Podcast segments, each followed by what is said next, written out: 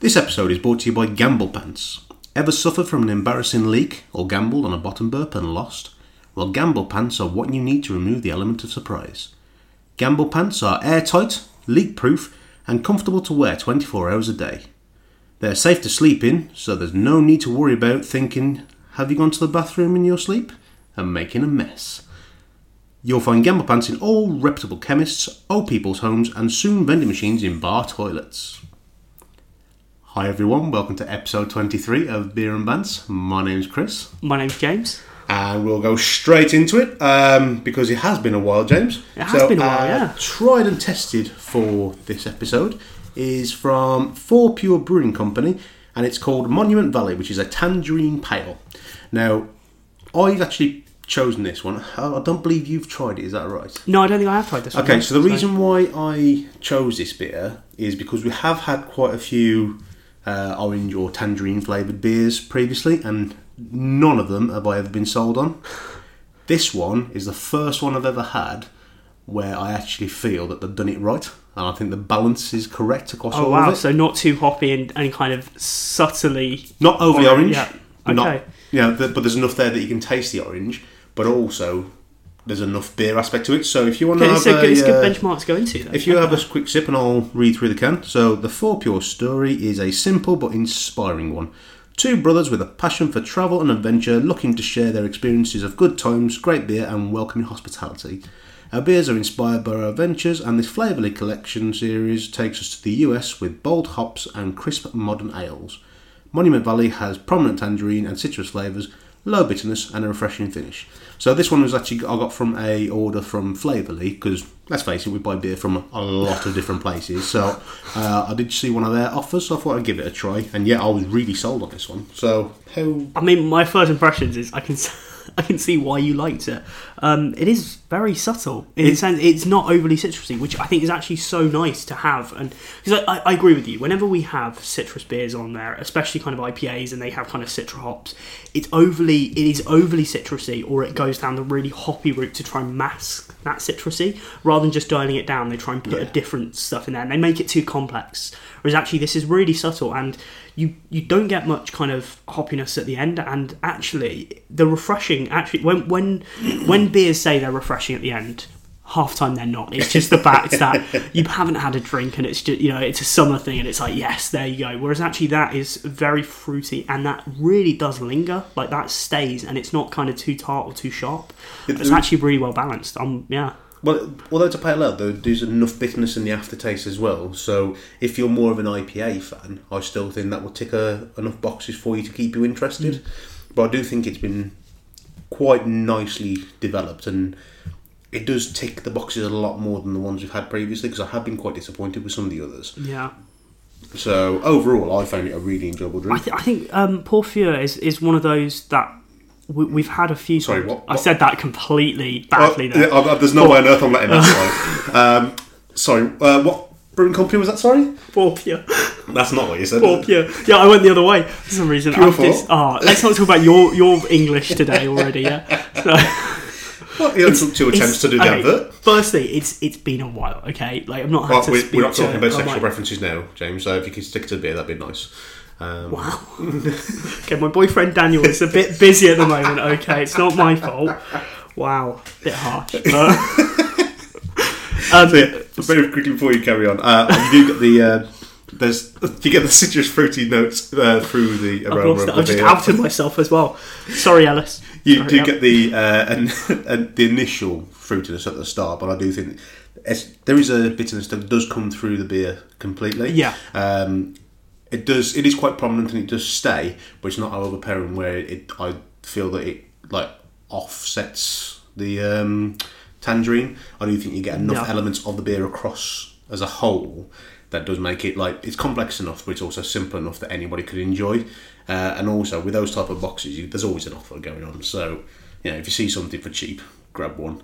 They're decent value. I mean, there's things that won't necessarily set your world on fire in there as well, but yeah, I was really, really impressed with that. And we've had a couple of Four Pure beers recently, not particularly on the podcast, But this is probably my favourite one I've found from them so far. I've been really impressed. Yeah, I think one of the reasons, especially there's a few craft beer places around us, as there is everywhere nowadays, that have some of these on draft as well. And one of the things for me, which I've always found is, like, I'm drinking this and I actually can imagine this tastes just as good in draft. It's one of those kind of craft beers where actually it's so well balanced that I imagine the right flavours, things. To be honest. And that's the thing, actually. It's one of those where quite often with craft beer you're thinking, this tastes good, but actually I bet on draft it tastes better. Whereas actually this isn't one of those that you're thinking of that, actually. So I think it's really, really well balanced.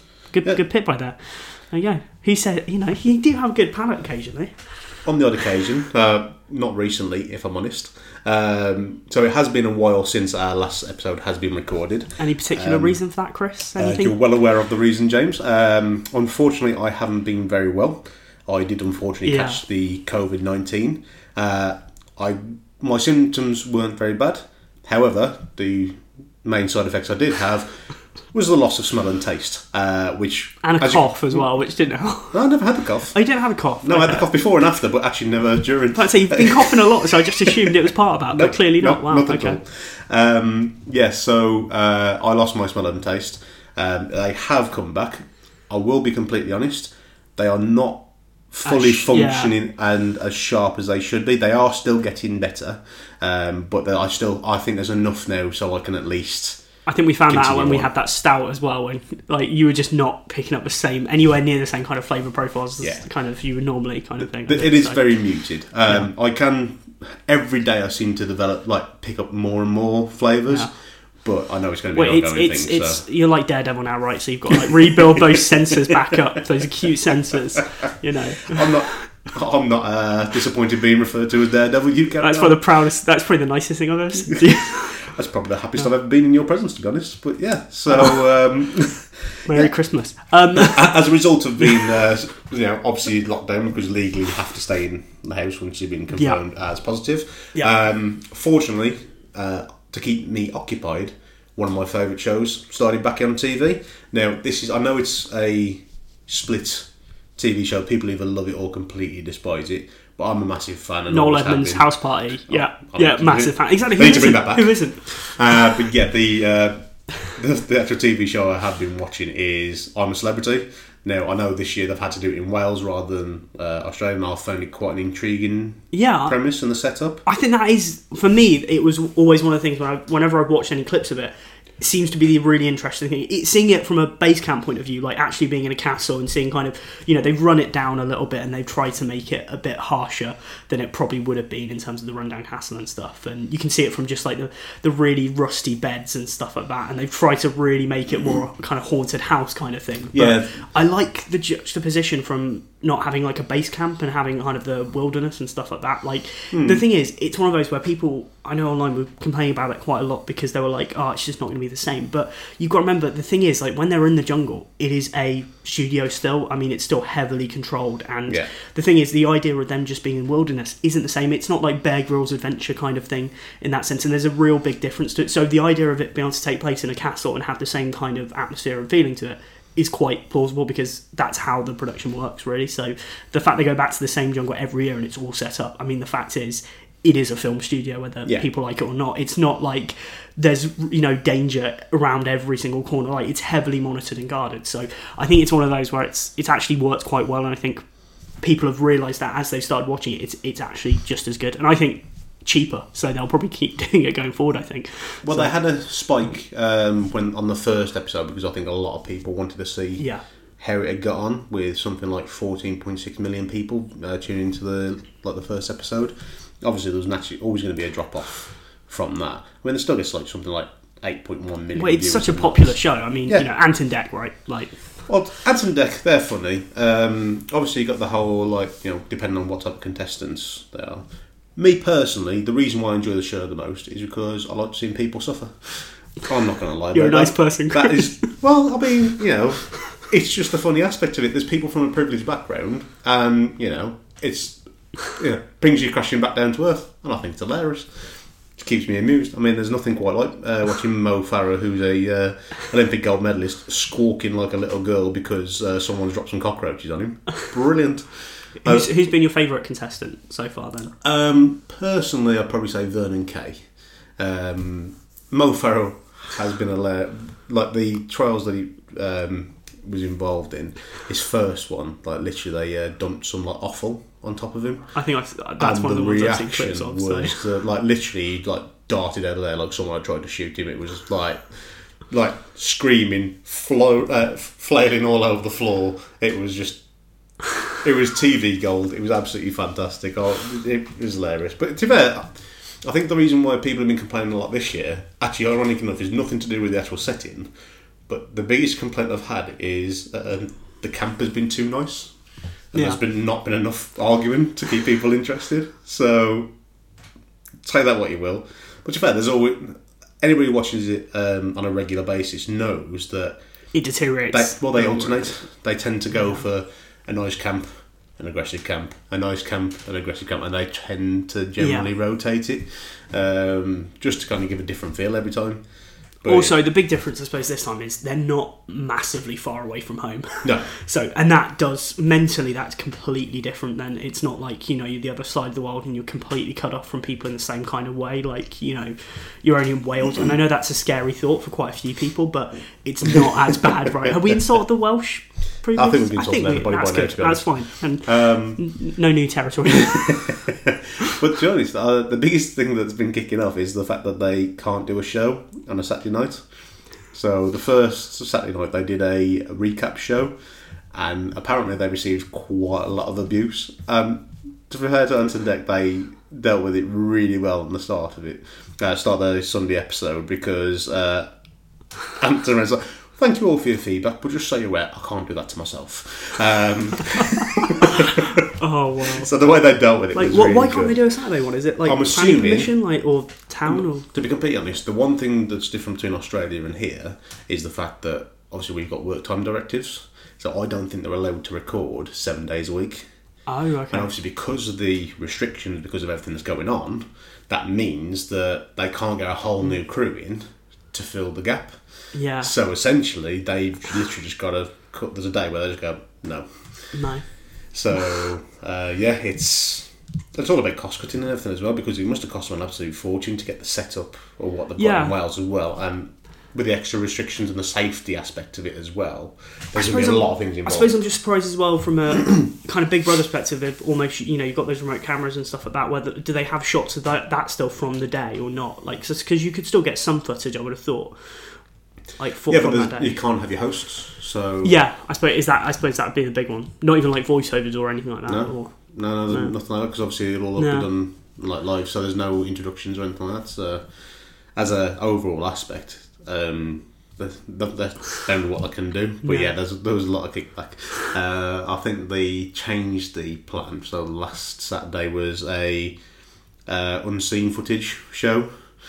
Yeah, it was like not a highlight reel in sight. They made that clear. I didn't bother watching it, but you know, I was interested in the live stuff. Yeah. But I'll go and be honest. I think they've done well. Yeah. And considering that they could have quite easily been cancelled. I suppose the biggest surprise for me is you would have thought like Saturday night TV would be the one they'd want. Like if they were going to not have a day, bluntly speaking, why wouldn't it be kind of a Monday or middle of the week or something like that? The fact that they picked Saturday, which, you know, I would have thought would be their busier day, it seems a bit weird to me. I know that, you know, I mean, now we're just debating whether, I mean, you know, from your production background, I don't know, it seems weird to me. Like, yeah, it seems like we've gone for a production meeting now, like, I know, but, you know, rather than talking about come on, Ant and Dec, sort it out. I mean, you know, if you want to sponsor the podcast, well, the sponsorship deal and then you haven't plugged anything for a bit, have you? So why not? We've not done one to plug, really. True. Should we try to get you a vaccine? If any vaccines want to sponsor us, like. Yeah, I've heard Pfizer got quite a bit of money at the minute. Right, so that was Monument Valley, which is a tangerine pale ale. So the Peter Falk for this particular episode. You could call it something else there, maybe. I don't even know what I'm saying anymore. It's from Black Isle Brewing Company, and it's an organic, unfiltered IPA called Spider Monkey. And it is very hazy straight from the off. That is incredibly hazy. It's got a very, very golden colour to it. Not overly carbonated either by the looks of it, so... Is it some kind of exotic fruit? I mean, I'm just thinking from the... It's very tropical from a smell kind of point of view. No, appearance pale gold white foam, The flavour is juicy and tropical. Oh. Aroma is pawpaw, wherever the hell that is, and pineapple. Or pineapple, as normal people would say. Okay. I think I definitely picked that up, to be fair. Huh. I don't know if pineapple can either be really nice in a beer or horrendous. Well, we've had a lot of milkshake beers with tropical fruits where it's been very bad. Yeah, so. That pineapple milkshake IPA was horrendous. Sorry, Black Sheep. Sorry, like, just Vietnam flashbacks there. Both of them. It was terrible. One of the few beers we've never finished. But yeah, so...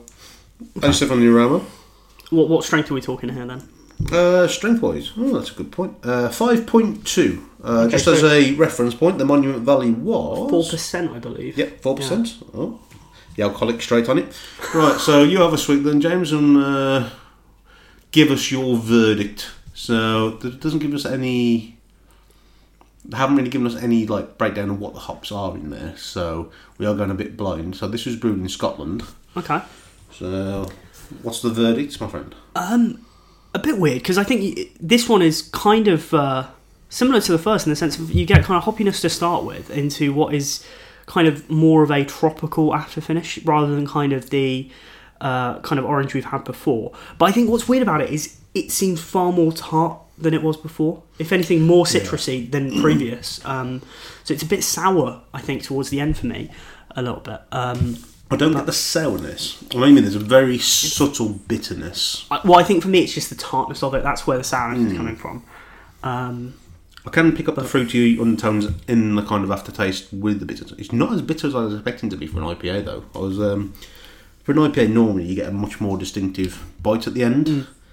I don't know. I mean, compared to a pale, that's the thing, actually, it's far closer to a pale than a normal IPA we would have, which makes it very similar kind of flavour profiles to the beer we've had previously. It is very, very similar. If anything... Probably disappointingly so. It is disappointingly so. I think for me, it's the fact that the tropical notes are, if anything, too overpowering. I like the tropical notes. Compared to the subtlety of the orange before, it is far more punchy. But it is a simmering refreshingness at the end. That's the thing, that kind of thing. I don't think the tropical notes have as much kind of lingering or lasting after effects as the citrus of the previous one. I think it's far more full-bodied and then does disappear a lot quicker. Yeah, I'll agree with that. It is quite sessionable as well. Yeah, I would definitely say. It's pleasant. Regularly. It's pleasant. It's probably just trying to. Compare it against something you've had before, but they are very similar despite the fact they're supposed to be very different beers. Yeah, I think for me, considering the first one was 4 and this is 5.2, I personally can't taste the alcohol. I think I can just taste that hoppiness because it does definitely have more of a hoppy nature, but I wouldn't have necessarily tried this and thought it was a 5.2 either, if I'm honest. Yeah, for me personally, that's the thing. Considering it is a 5.2, you can't... To be honest, the bite we're getting is probably the alcohol rather than the actual hoppiness itself. Yeah. That's such a good point. I didn't take that into account. It is very nice. It is enjoyable, but it's far too similar to the pale ale than I was expecting. I was expecting a little bit more of a difference. I think it's just that IPA point of view as well. Like you're expecting more of some kind of hoppiness to it. Yeah, true. Kind of packing more punch. I think for me as well, the fact that it's kind of the organic unfiltered as well, kind of that sediment sometimes actually, the fact it's so hazy, normally that does add some of that kind of more harsher taste to it. The fact that he doesn't have that's quite surprising because I think that's the kind of thing that normally puts people off of kind of some of the unfiltered IPAs. When they see something quite hazy, they're like, I'm not sure, like that's going to have a certain taste to it or tang to it, but actually you don't really get that. It's quite smooth. No, it is very smooth, and to be honest, it's going down a bit too easy, if I'm honest. I need to slow down really, because I need to at least drag it out for a few minutes. I'm just sitting there drinking away like I'm in a pub. Yeah, this is quite good, yeah. It's quite nice, actually. You've been isolated for 2 weeks, so for this it's like finally actually getting to do something with other people. Well, yeah, so... because we are still in the support bubble together anyway, although we are in tier 3 lockdown to the American listeners, basically means we're screwed. If I'm honest, we say this, so lockdown technically ended yesterday, yeah?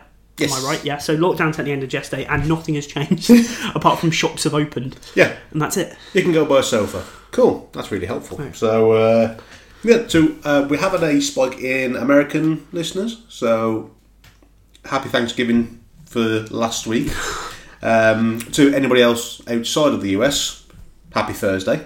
The only real reason why I bothered about Thanksgiving is obviously it has no relevance to Anybody else? I mean, it affects the NFL football schedule. Well, I mean, to be fair, and that's positive. So well done, America. It was enjoyable watching a game at 6 p.m. on a Thursday after work. Well, I did enjoy that. But obviously, the main reason why we bowl about Thanksgiving is Black Friday. Yeah. So it's the weirdest Black Friday I've ever experienced. Well, we both work retail, so we both had a Black Friday in a shop, and the chaos. I mean, you were a manager at the time, weren't you? So like, and that's even worse for you. Like, you have way more stress than somebody who just deals with customers out the front, to be fair, let's be honest. But it's just crazy, the fact that shops were closed here. So, you know, apart from click and collect, like Black Friday just and Cyber Monday, both completely different, because all on a social retail close. They became non-events, really, didn't they? I think businesses were expecting a bit more from them, but obviously with everything that's going on, I mean, you're a bit restricted in what you can do. And the thing is, I think a lot of shops have kind of the monopoly of it online, so the deals weren't as good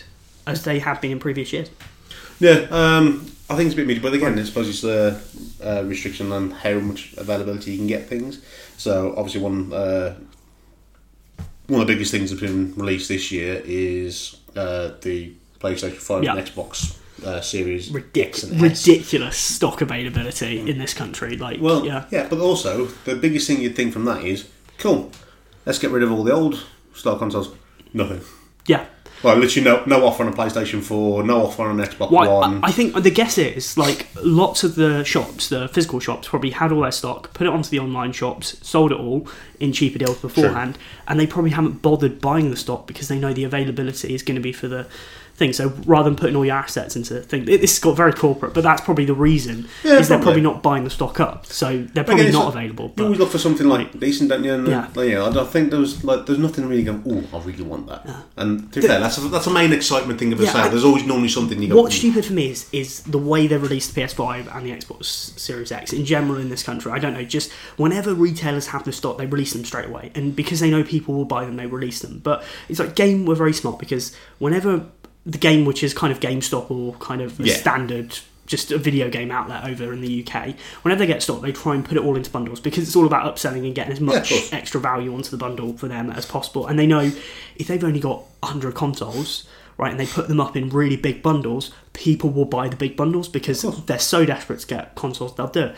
A lot of the other retailers aren't doing that. Like Argos, they got some stock like this morning, 3:00 in the morning, and they just sold them straight away as just individual consoles. They probably made no profit on it at all, but they knew if they put it out there, people would buy them. And they were sold out by 6 a.m. in the morning. And everybody wakes up to email stock alerts because they're all on, you know, you sign up to a mailing list if you were in stock. Everybody's like, why am I getting an email at 3:00 to tell me a PS5's in stock? Like, who's awake at 3 a.m. to get them?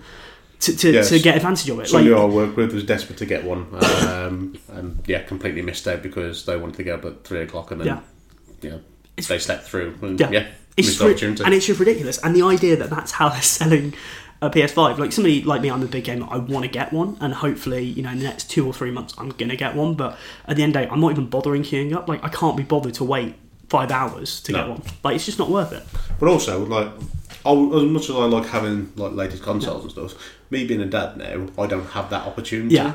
So, at most, I will get like 15 minutes of gameplay, like, every couple of days. So how can I justify spending that much money on a console that's not really going to do anything different to what I've already got? Yeah, I mean, the thing is, because I always thought this with the, if you're ever buying the Xbox Series X, Xbox One X, I've got to be very careful, because apparently a lot of people bought the wrong Xbox, which I thought was hysterical.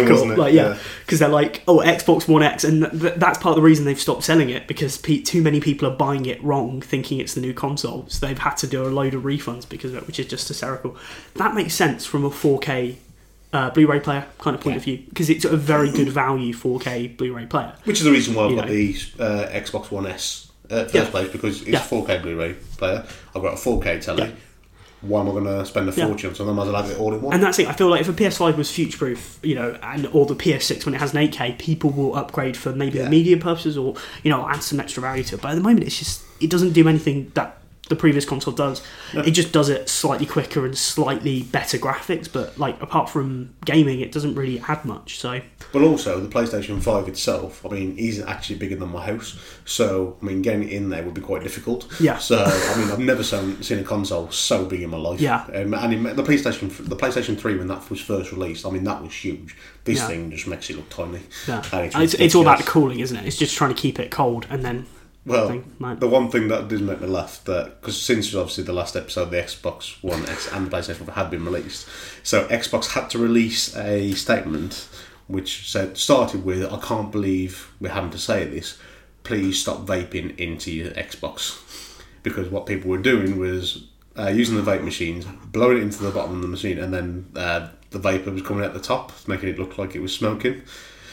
Obviously, when it comes to vaping, it leaves the chemical residues, a residue, sticky residue all over the internal parts, which essentially is going to break your brand new machine. It's just cost you £450. I mean, I would say, why would you do that? Just that in, like, I know people who ruin computers because they vape in the same room, let alone vape through the equipment itself. Like, that's crazy. Like, that's, oh man. Yeah, it's because I think it started from people saying, "Oh, look, my Xbox is smoking," and yeah, it's kind of it, yeah. It's basically just trying to get people to view their YouTube page, essentially. Yeah. That's quite funny. But I mean, the best things I saw, to be fair, which I always find funny, are the people who get a box with a picture of a PS5 in, which they paid £400 for on eBay, or there's one person which paid £100. Right, on a PS5 from eBay, and they were surprised that they got bricks in a box. You spent £100, like that. You like how people aren't savvy enough to know that's a scam. I don't understand. Like, it's crazy that people think, "Oh, that's a really good value, isn't it? I'll buy that from a person who's got 1 star or no rating." Yeah. Well, as you're well aware, I hate scalpers, so I'll rather wait than give somebody else the satisfaction, because I'd rather them lose the money. It's their own fault. I mean, don't get me wrong, obviously there's nothing illegal with it, it's just infuriating, and it just makes the people who actually genuinely would enjoy, means they don't get the opportunity to get one, which I mean, for me personally, all the games are going to come out on the previous console anyway, so it's kind of meaningless for the next year or two, because you're not going to miss out on any content or anything like that. It's just you're not going to play it in the best kind of conditions. But like somebody like yourself who's only playing it briefly, if ever, it doesn't really matter. Well, I think in a couple of years' time, you'll suddenly get bundles and it'll be cheaper and it'll be like discounted, and then it'll be okay. Like, well, Sony have said it's going to take 3 years to start phasing out PlayStation 4, so I've got no... I mean, the thing is, really, the problem, especially with Sony, right, when you have a very popular console, because it outsold Xbox probably by double, if not slightly more than that, right, is they've got a lot more players that they need to move over. Like, they still have a heavy PS3 player base at the moment. True. That's the thing, and especially in a lot of the kind of other countries around the world where maybe they never sold up to the PS4, like they still got old consoles. Like it's really hard to then try and just move over all to one console. So I mean, I remember working at a game and we were selling the new FIFA on Xbox 360, and people were still coming in buying the new FIFA on Xbox 360, and it just blew my mind. I mean, to be honest, when it kind of comes to games such as like FIFA or any kind of sport-related game, the main enjoyment part of it is the fact that you're playing the sport you actually want to enjoy, rather than having the high spec graphics or anything like that. So I do understand that. Well, I mean, one particular game that always annoyed me was Forza Horizon 2. Because obviously Forza Horizon 2 on Xbox One was an amazing game. It was a great game. But then they released Forza Horizon 2 on the 360, because that was the old outgoing console. But it wasn't Forza Horizon 2. It was Forza Horizon 1 with different skins on it. Yeah. What I love about that as well, they charge a heavy retail price as well. Yeah, no, massive. Like, and you're like, no. But yeah, so that's... gaming section there done. Yeah, gaming section done. You know. But, well, I had to mention it because it's a massive thing at the moment. If you've been lucky enough to get one, please let us know how you're going on with it, because we love gaming, as we've mentioned previously. So if you've got one, let us know what you like, what you don't like, and just give us a bit of an update on it. Is it worth us getting one, or should we hold off? So that's always handy for that, really. Right, so yeah, the Spider Monkey from Black Isle Brewing Company, that was Peter Falk for this episode. Now, the Around the World for this episode is all the way from Budapest. This is Horizont Brewing Company, and this is called Hazy Queen. Not James, obviously, just to clarify. I mean, although he has been called the Hazy Queen more than once. This is a New England IPA, and it is 6% in volume. Are you okay there, James? Yeah, I'm not gonna. Go there. It's like shooting fish in a barrel. The question is this a hidden treasure chest? Let's find out. Well, we did have an Horizont beer before. I believe it was when we had our drunken escapades on the Instagram Live. I think it was one of those we had. It was, yeah. I mean, I'm going to let you try this one first. Okay. Just so kind of give you... I'm not going to lie, this does look very, very thick, and it's either going to be really juicy or really bitter. And I will agree with you. I mean, 6% as well, so I think we're going to... What's subtle on the aroma, though, if you're smelling it? There's nothing, I can't really decipher anything particular from it. No, not really. I mean, it definitely tastes, like, smells strong, sorry, more than anything from the aroma, I think. That's what I'm getting, the strength. But you've not recoiled, which is always a good sign. Literally, the first words that came to mind was, oh my days. Good or bad? That is amazing. Oh, wow, okay. That is absolutely stunning. It's not overly bitter. It is very smooth. It's very juicy. I can't tell that that's 6%. That is a dangerous, dangerous beer. But it is absolutely stunning. It is, I say, it is extremely hazy. Again, very light, yellowy, golden colour. I really can't pick anything up in the nose at all, but the flavour is absolutely... There's just a sweet juiciness to it. No, not sweet. It is just a juiciness to it, isn't it? Mm. Again, it's very subtle on the bitterness, though. The bitterness is right at the end, and it is subtle. But yeah, you're right. You know what the big difference is actually compared to the others? The others started with their kind of hoppiness or bitterness and then went into that kind of juicy aftertaste. This actually juiced right from the start and then kind of tails off to the bitterness a little bit. Yeah, I'd agree with that. It is far more full-bodied as well. Yeah. But again, light, this, really. This doesn't taste 6%. If anything, it probably, the 5.2 tastes stronger, I would say, just from the kind of the taste of it. That is incredibly weird. Yeah, that is very, very dangerous. I say there's not really much else you can say. Are you getting any kind of specific fruit? That's the thing, it's kind of placing what it is. I mean, all it says here, tropical fruit, calvacade. Calvacade? Calvacade. No idea what that's supposed to be. Juicy and creamy mouthfeel. Wow! Wow! I'm not, that could be an advert at the start of our podcast. I'm not trying to work out whether the wording was creepy or you saying it was creepy, but either way, I'm feeling uncomfortable. But yeah, it's. It is a double dry hops though. Say again, sorry. It's double dry hops, which I really am told. To be fair, no, I would normally. Because normally that's like a IPA.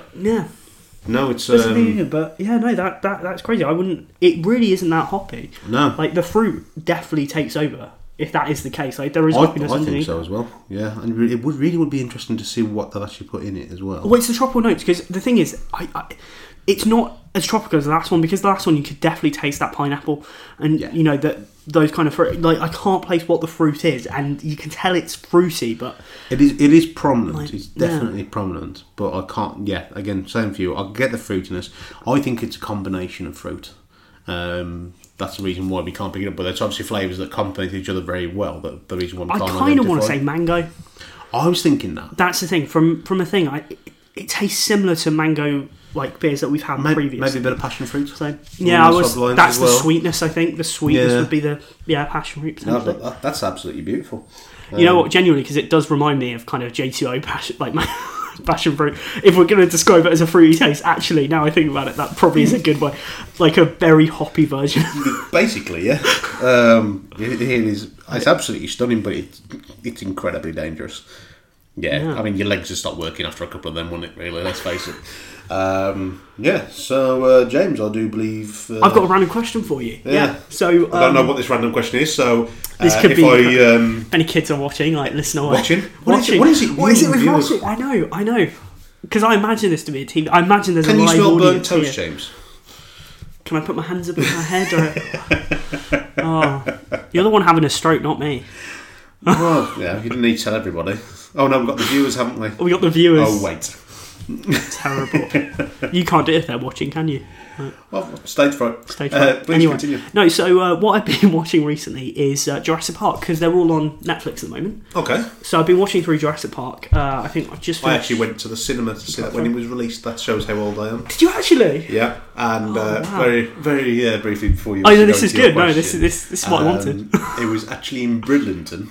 The reason why... How random? Well, as you're aware, I grew up in a household with just my mum and my sister, so it was a very female-orientated household. And they Which is why you've turned out the flamboyant. Way... Exactly. Nice dress, by the way. Well, you know, I like to dress up. So they were involved in a dance troupe, and they used to go to... Sorry, they or you? Oh no, I very much hate dancing. It's literally scarred me for life. Hence why I can't watch musicals or Strictly Come Dancing. Yeah. So we used to go to, I think it was October half term, we'd go to Bridlington for this big troop thing, yeah. Troop, like, what's it called? Competition. And I hated it. The main reason being it was dancing. It was a really long journey on a coach because everybody used to go on the same coach, and he was like, I was sick every time because I used to get travel sick, and it was before the days of like travel sickness. And this is before you could drink alcohol, which makes coach trips bearable. Yeah, exactly. Yeah. So, and every time I go there, because I grew up in such a polluted area, the fresh air used to make me ill as well. So yeah, it was a really, really fun time. And yeah, so as a reward for me being dragged along to this, they decided to take all the lads to go and see Jurassic Park in the cinema, and I don't know if anybody who's seen it or can remember the film. Do you know the part where the dinosaurs are kind of escaped, and as the woman's walking through the underground tunnel parts, the hand falls on the shoulder? Yeah, yeah. And obviously it's just the hand because the rest of it is being from the tech guy who, yeah. Well, as that happened, there was a lady called Jill, I believe, and literally put the hand on my mum's shoulder. I was like, I'm just taking the lads to the toilet. Oh. At the same time that happened, so my mum in the middle of this cinema just shrieked at the top of her voice, and literally everybody was just like, what the hell is going on? You know, it's just like, literally so the timing was amazing. I love it, it's so coincidental. It's not like she was trying to do it on purpose or she'd seen it. It was completely done by accident, but yeah, my mom. Yeah, I know the exact moment because it is just the hand's like disembodied as well, right? So it just kind of falls on top of her. So it was literally just the arm. And I say, my mom absolutely shat herself. And it was, you know, it's hilarious because it's like, what, 25 years on, I could still remember what happened because it was just amazing. And like, obviously the rest of us were just wetting ourselves. I mean, it was so good. But yeah, sorry, I just thought I'd share that with you. It's a shame because this story is probably better than the outcome of what this question is going to be. And that's the best part about it. But no, so the reason is there's a great bit where in Jurassic Park 3 where they're on like a river, right? And they're going kind of on a river, right? And there's loads of dinosaurs kind of there. And like, I think it was my girlfriend at the time just joked to me, like, oh, can you imagine like a T-Rex just fishing them up? And it just led into the most random half an hour of what's the funniest thing you can imagine a Tyrannosaurus Rex trying to do? Because, of course, they famously have very tiny arms.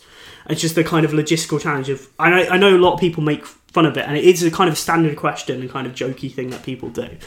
But we came up with the most kind of random, wacky ones. My favourite was a Tyrannosaurus Rex doing badminton, because you've also got the movement. I can just imagine them like running towards it. There's quite a lot of memes along that type of line. There is, exactly, and this is the thing. So, well, one thing that we, me and my friends used to do when we were younger was like T-Rex fighting. Oh, yeah, I've done T-Rex. So, yeah, for anybody who doesn't know what T-Rex fighting is, essentially you stick your arms inside your T-shirt, so only your forearms are sticking out, and then try and beat each other. It was a very productive teenage years that I had. I mean, I did that, and I did have productive teenage years, so it must just be a thing for guys, really. Like, oh, there's a reason why we don't live as long as women. But, yeah, well, I don't really know what to say to what would be the funniest thing with it, really. It's just... It is what it is, this is what I said though. Your story would be funnier than the question.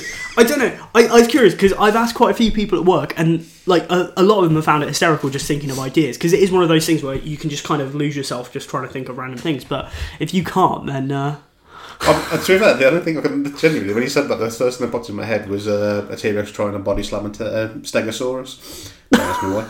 That's just the way my brain works. Things you actually like dinosaurs though, don't you? As well? Yeah, so for you, you're probably just imagining dinosaurs fighting. Like you don't need them to do funny things. Like you just want them to be aggressive, right? So exactly. For you, like controlled aggression is completely fine. Well, I like you used to be able to get there's like a Tyrannosaurus boxing game that you used to be able to get on the PC, okay. Which is quite random. But yeah, because of course you can't do anything, so you have to get really close to them, which is quite funny. Like, but you like that in my life. If you're gonna box, then why not just eat people? Because you know you're a big Tyrannosaurus Rex. Like, what a random way to end that statement. What a random...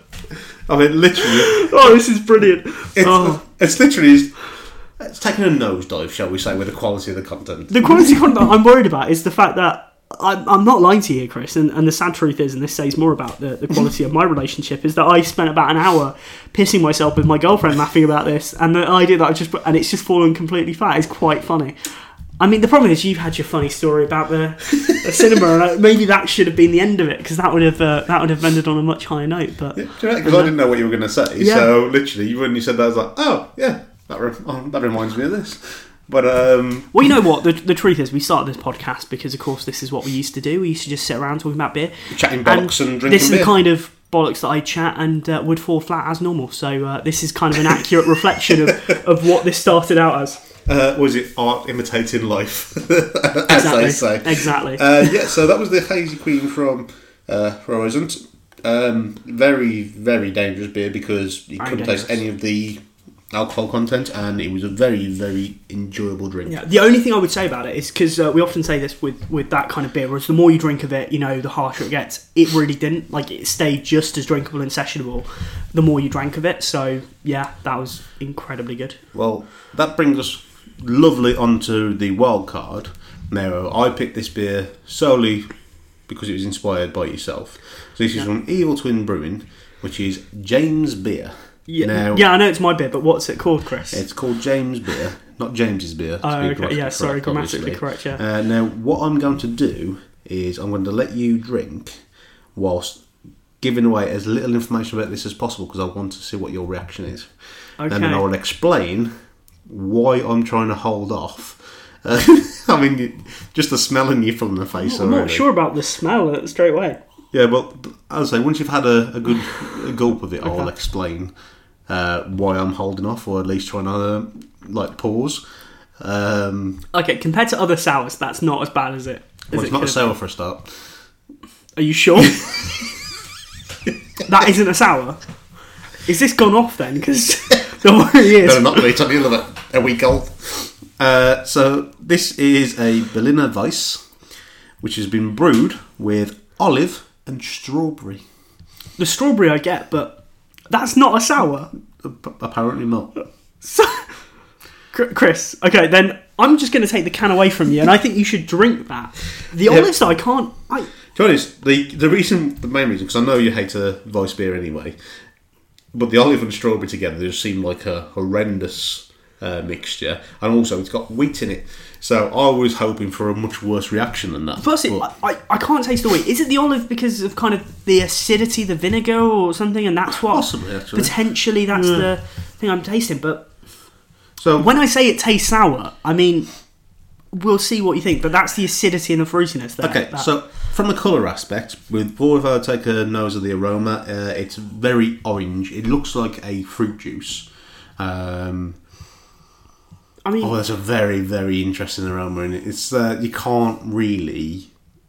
Well, see, the olive I would never have picked up. I think since, as you said it, I kind of you can kind of smell that. Yeah. It's kind of like a saltiness, so to speak. The strawberry definitely comes through for me. The strawberry is so obviously there, and it's the aftertaste for me. Like. And it is a confused taste. I mean, to be fair, it's a perfect beer for you, isn't it? Salty with a bitter aftertaste.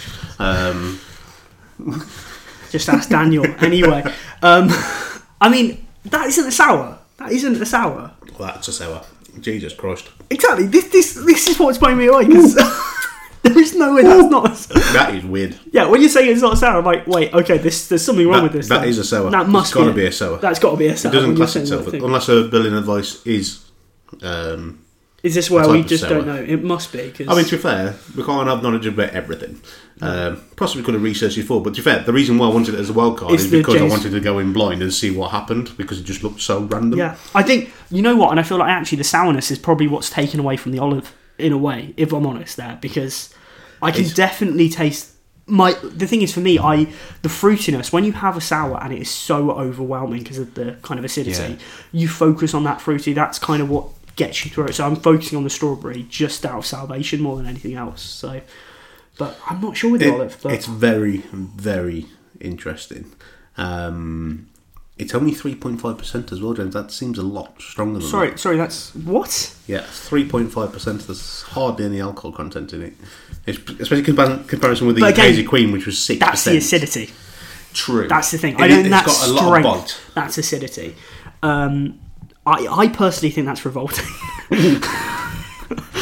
Cards on the table. I'm not going to hide anything. You could have waited until I hadn't gone mouthful of it, because that could have got very costly.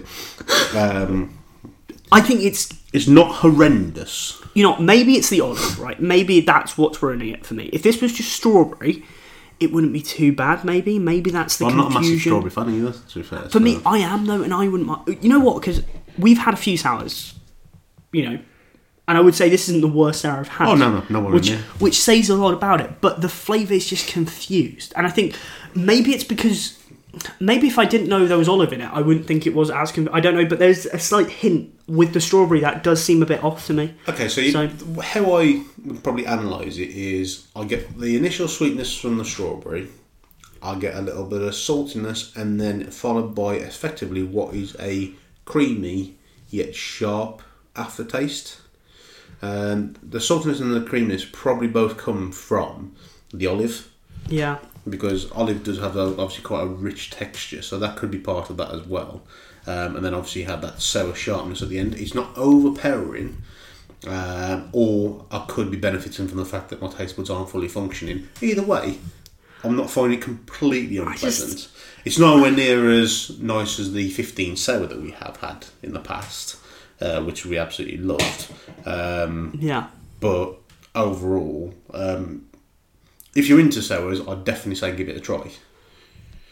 But there is a lot going on for something that's particularly high in alcohol. It's just confused. I don't know. Whoever thought about putting olives and strawberries? Oh, that's why it's called James Beer. Very confused.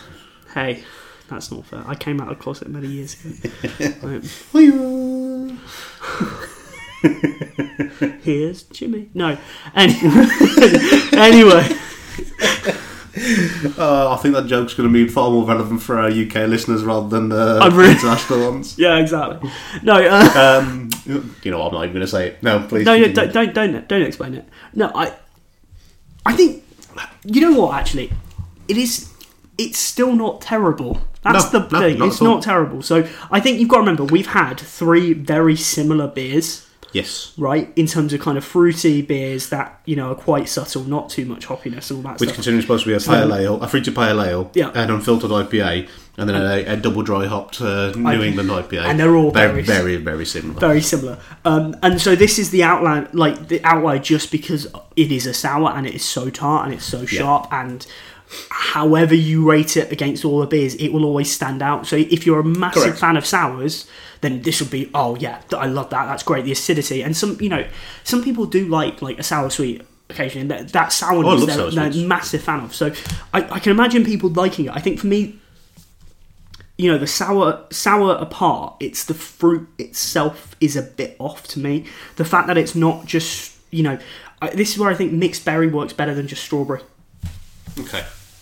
Because strawberry by itself is kind of a weird kind of fruit and tartness to it in itself, whereas actually the tropical notes tend to be a lot more refreshing and not as kind of in your face almost and refreshing. And that's the thing for me, like the strawberry and the olive, that combination just clearly doesn't work from a flavour point of view. And that's kind of the confusion. Because actually the sourness you get over and it just leaves you with a bit like trying to figure out what it is. And obviously it's too complex. If you're left wondering what is that other flavour, it's too complex in my opinion. That's kind of the note for me. So okay, James. Yeah. Well, it is that time of the episode where we need to start putting things in order. Okay, so number one, clearly James Beer for me. Hammers beer, just for the no. I'll let you go first. Okay. I think we're gonna, because three beers are very similar, we're gonna be different probably because of how similar they are. Which notes we like more of it. Yes. So this will be the thing. So okay. So obviously in last place for me personally is the James Beer, just because it's got my name on it. That's unfair. Generally, it's always disappointing, which is quite apt. So. With that, yes, there's a lot of complexity to it, and to be honest, I'm enjoying it more than I thought. But again, you always have to compare it against the other beers that we've had, and with the other beers that we've had, I would probably say that has been the least enjoyable overall for me. In third place, surprisingly enough, I'm actually going to go for Monument Valley. Okay. I actually really enjoyed the beer the first time I had it. However, the biggest thing for me, clearly because my taste buds aren't working as well as before, I couldn't pick up the tangerine as much. So I think that because of, and I think if I had it in a month's time, it would switch, like 2 and 3 would switch places. Okay. But at the moment, I would, based on what I'm currently picking up, Monument Valley would pull into 3rd place. The Spider Monkey is in 2nd place because I did pick up the tropical notes a little bit more than what I did against the Monument Valley. Again, very, very similar styles of beers, but I did personally enjoy the Spider Monkey that very slightly bit more, not massively, but very slightly, because I could pick up the tones a little bit more. But yeah, in 1st place, hands down for me, as you probably gathered the second I drank it, Hazy Queen. Now, considering that's a double dry hopped New England IPA, I wasn't expecting to enjoy that. That is a smashing beer, and I loved every single bit of it. Okay, so I think there's going to be a lot of crossover, and you know what? It's a hard one because of how similar the 3 are, and there's part of me that wants to be different just for the sake of it. But if I'm being honest, from my standpoint, James Beer, Evil Twin Brewing is at the bottom. Okay, I've seen the faces you've been pulling out to drink it. So exactly, I think at the end of the day, it's a sour beer. It's going to stand out from what are 3 very refreshing beers. So from my standpoint, just the beer itself, it is a nice beer, and I feel like if that was in a mix of a wider variety, I'd probably still be putting that maybe ahead of a stout at this point, just based on what we've been having or something like that, if I'm honest. But no, just no. To be fair, it's my 3rd and 2nd is so close, and I mean, feel free to at least to say some words. Yeah, sorry. Nice, no, yeah. Okay. So I'm probably. I know. Superb. High quality listening there, James. Well, yeah, but the viewers are loving it. They're loving the indecision on my face. No, okay, so Spider Monkey is going 3rd. Black Isle Brewing. Okay. It was very pleasant. It's really hard to then compare it to the 2nd because it's so close to the difference. I think for me, they both have bitterness, but I think I preferred the bitterness, surprisingly, of the pale ale than the IPA. I just think, actually, that tasted more hoppy, which is a bit weird. I was expecting the IPA to taste more hoppy, but actually, I think where the bitterness was coming into it, I think it was far more stated. Maybe it was because it was the first one we had, and that could have been the reason, having not kind of retried them. But I think I would probably put Monument Valley, then the Tangerine Pale, as my 2nd, and the Hazy Queen, I think for both of us, is just really good. I'm a massive fan of IPAs. The fact that it's got the fruitiness and the hoppiness, and actually, be able to have a little bit more of that at the end afterwards. After the sour, you pick up on the hops a lot more the 2nd time round, actually. Oh, okay. And that's what's surprising for me. Actually, that is just a really, really good beer. And the fact that it doesn't push the fact that it's double dry hops either is a surprise for me. I know a lot of New England are double dry, and maybe that's why it's just because they assume that most people know that. But true. At the same time, yeah, Hazy Queen... not for the first time I picked Hazy Queen. Well, you are a Hazy Queen. So, right, very briefly before we go, thank you to everyone who did get involved in the Movember beer.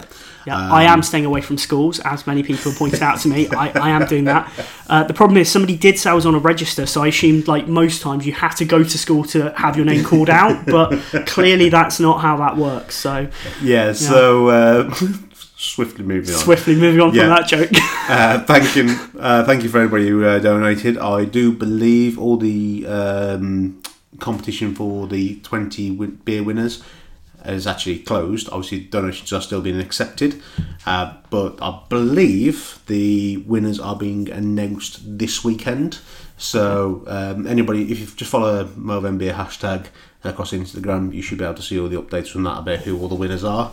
But yeah, obviously it's always going to a good cause anyway, so if you can spare anything, I appreciate at the moment everything isn't going as what we'd normally expect, but if anything, that's probably the time that Movember is going to be used a lot more. Yeah. So hopefully no one who listens to this will have to get involved in any of that, but please donate what you can. But good luck to everybody, and hopefully you let us know if you actually did win any of the superb prizes that we have on offer. But yeah, so you carry on. We are all back up and running now, so it is business as usual. Obviously we're not going to be able to catch up with the gap, so we will just continue as normal from this particular point, but we'll be bringing you regular content as normal. We haven't gone anywhere.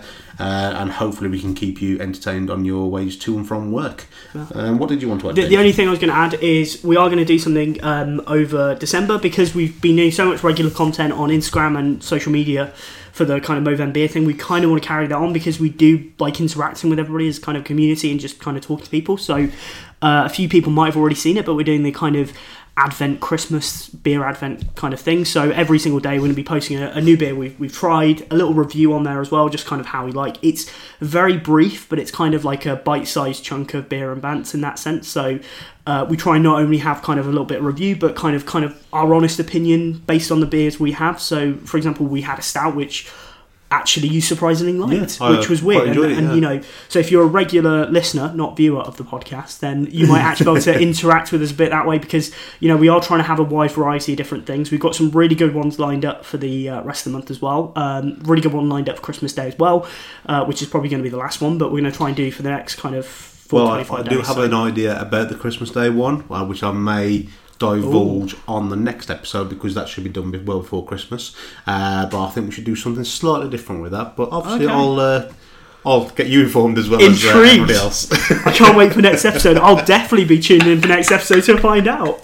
Well, be a first time. But yeah, so thank you. It was on my top podcast on Spotify 2020. Actually, thank you. Was that the only one you listened to on Spotify? Maybe, but yeah.